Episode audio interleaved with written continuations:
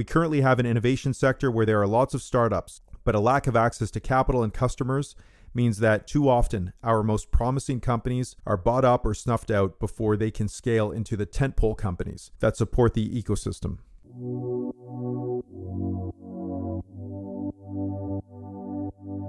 Pathways magazine leverages the collective wisdom of 4,200 angel investors that have invested 1.12 billion into 1,500 companies. This podcast will take you on a journey into the depths of the innovation economy and bring you the knowledge you need to build, grow, and scale at the intersection of innovation, capital, and entrepreneurship. To learn more, access historic content, and subscribe, join us at pathways.news. Why Canada Needs a Post Pandemic Prosperity Strategy by Benjamin Bergen, Executive Director at the Council of Canadian Innovators, a national business council led by the CEOs of Canada's fastest growing technology companies. It's easy to be a pessimist these days. We have now been slogging through the turmoil, strain, and heartache of a global pandemic for more than a year, long enough to grind anybody down. But by their very nature, innovators are optimists. We don't accept the world as it is today, we insist it can be better, and when we see problems, we work to make it better by building solutions. Innovators have helped carry us through COVID 19.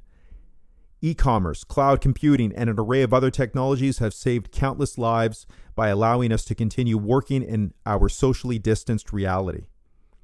What's more, innovative cutting edge techniques allowed us to develop vaccines at breakneck speed.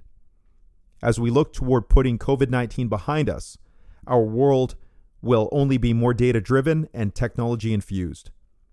And when the post pandemic recovery comes, we can be sure that it will be led by innovative companies. There's no guarantee, though, that Canada will enjoy the full benefit of this economic boom. If we aren't engaged and proactive, Canada can't expect to claim its share of the global knowledge economy. If we don't put the right policies in place to support homegrown Canadian innovators, there is a very real possibility that Canada will be left buying technologies and services from the countries that get it right, and we will all be poor for it. A thriving innovation economy is an ecosystem, and everything is interconnected. High growth scale ups, emerging startups, established players, research institutions, venture capitalists, angel investors, and public policy experts. A growing, prosperous ecosystem creates wealth in terms of equity and intangible assets, which get invested back into the ecosystem, driving the next generation of growth. This growth also creates public wealth in the form of taxes, which help pay for the social services we all value as Canadians. For the ecosystem to truly thrive, we need three key ingredients access to high quality skilled talent, access to growth capital, and access to customers. Frankly, as a country, we can be doing better on all three. We currently have an innovation sector where there are lots of startups, but a lack of access to capital and customers means that too often our most promising companies are bought up or snuffed out before they can scale into the tentpole companies that support the ecosystem. Because of this unhealthy dynamic, our most talented workers too often leave for other, more exciting innovation centers, which only exacerbates the problem. Canadians have the ingenuity and education to lead the world, and we have more promising technology firms than most people are aware of. The opportunity is enormous, and nobody should be sitting on the sidelines. Creating an innovation ecosystem is something that we should all be working toward. Universities supporting research commercialization, cities creating the opportunity for urban innovations, entrepreneurs creating new businesses built on the latest technology, and investors injecting capital to support growth. The most successful jurisdictions have leaders who engage with the private sector to understand the pain points and work to find solutions. We can't expect our government to do everything. But the knowledge economy isn't an arena where laissez faire capitalism works either.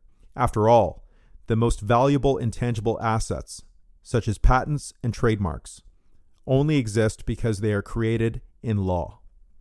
In this context, the most successful innovation economies have managed to forge a strong, sophisticated public private dialogue, with all the key players pulling in the same direction.